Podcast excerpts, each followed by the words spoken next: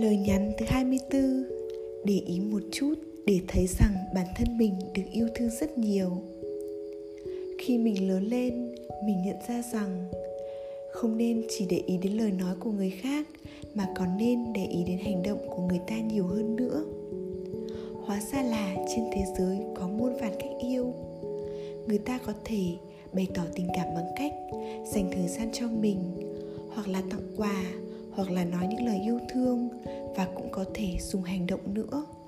Có rất nhiều cách để bày tỏ tình yêu. Thế nên là đừng chỉ nhìn vào cách mình bày tỏ với người khác mà quy rằng người khác có yêu thương hay quan tâm mình hay không. Mà biết đâu rằng họ lại có một cách yêu thương khác thì sao?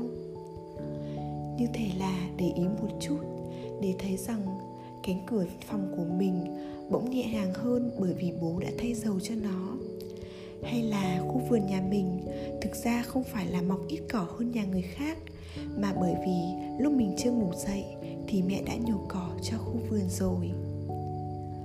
Để ý hơn một chút để thấy những thay đổi nhỏ bé và biết đâu xung quanh bạn có những thiên thần, có những chú lùn tí hon, hay là có những nàng tấm đang yêu thương và giúp đỡ bạn. Để ý một chút để thấy bản thân được yêu thương thật là nhiều.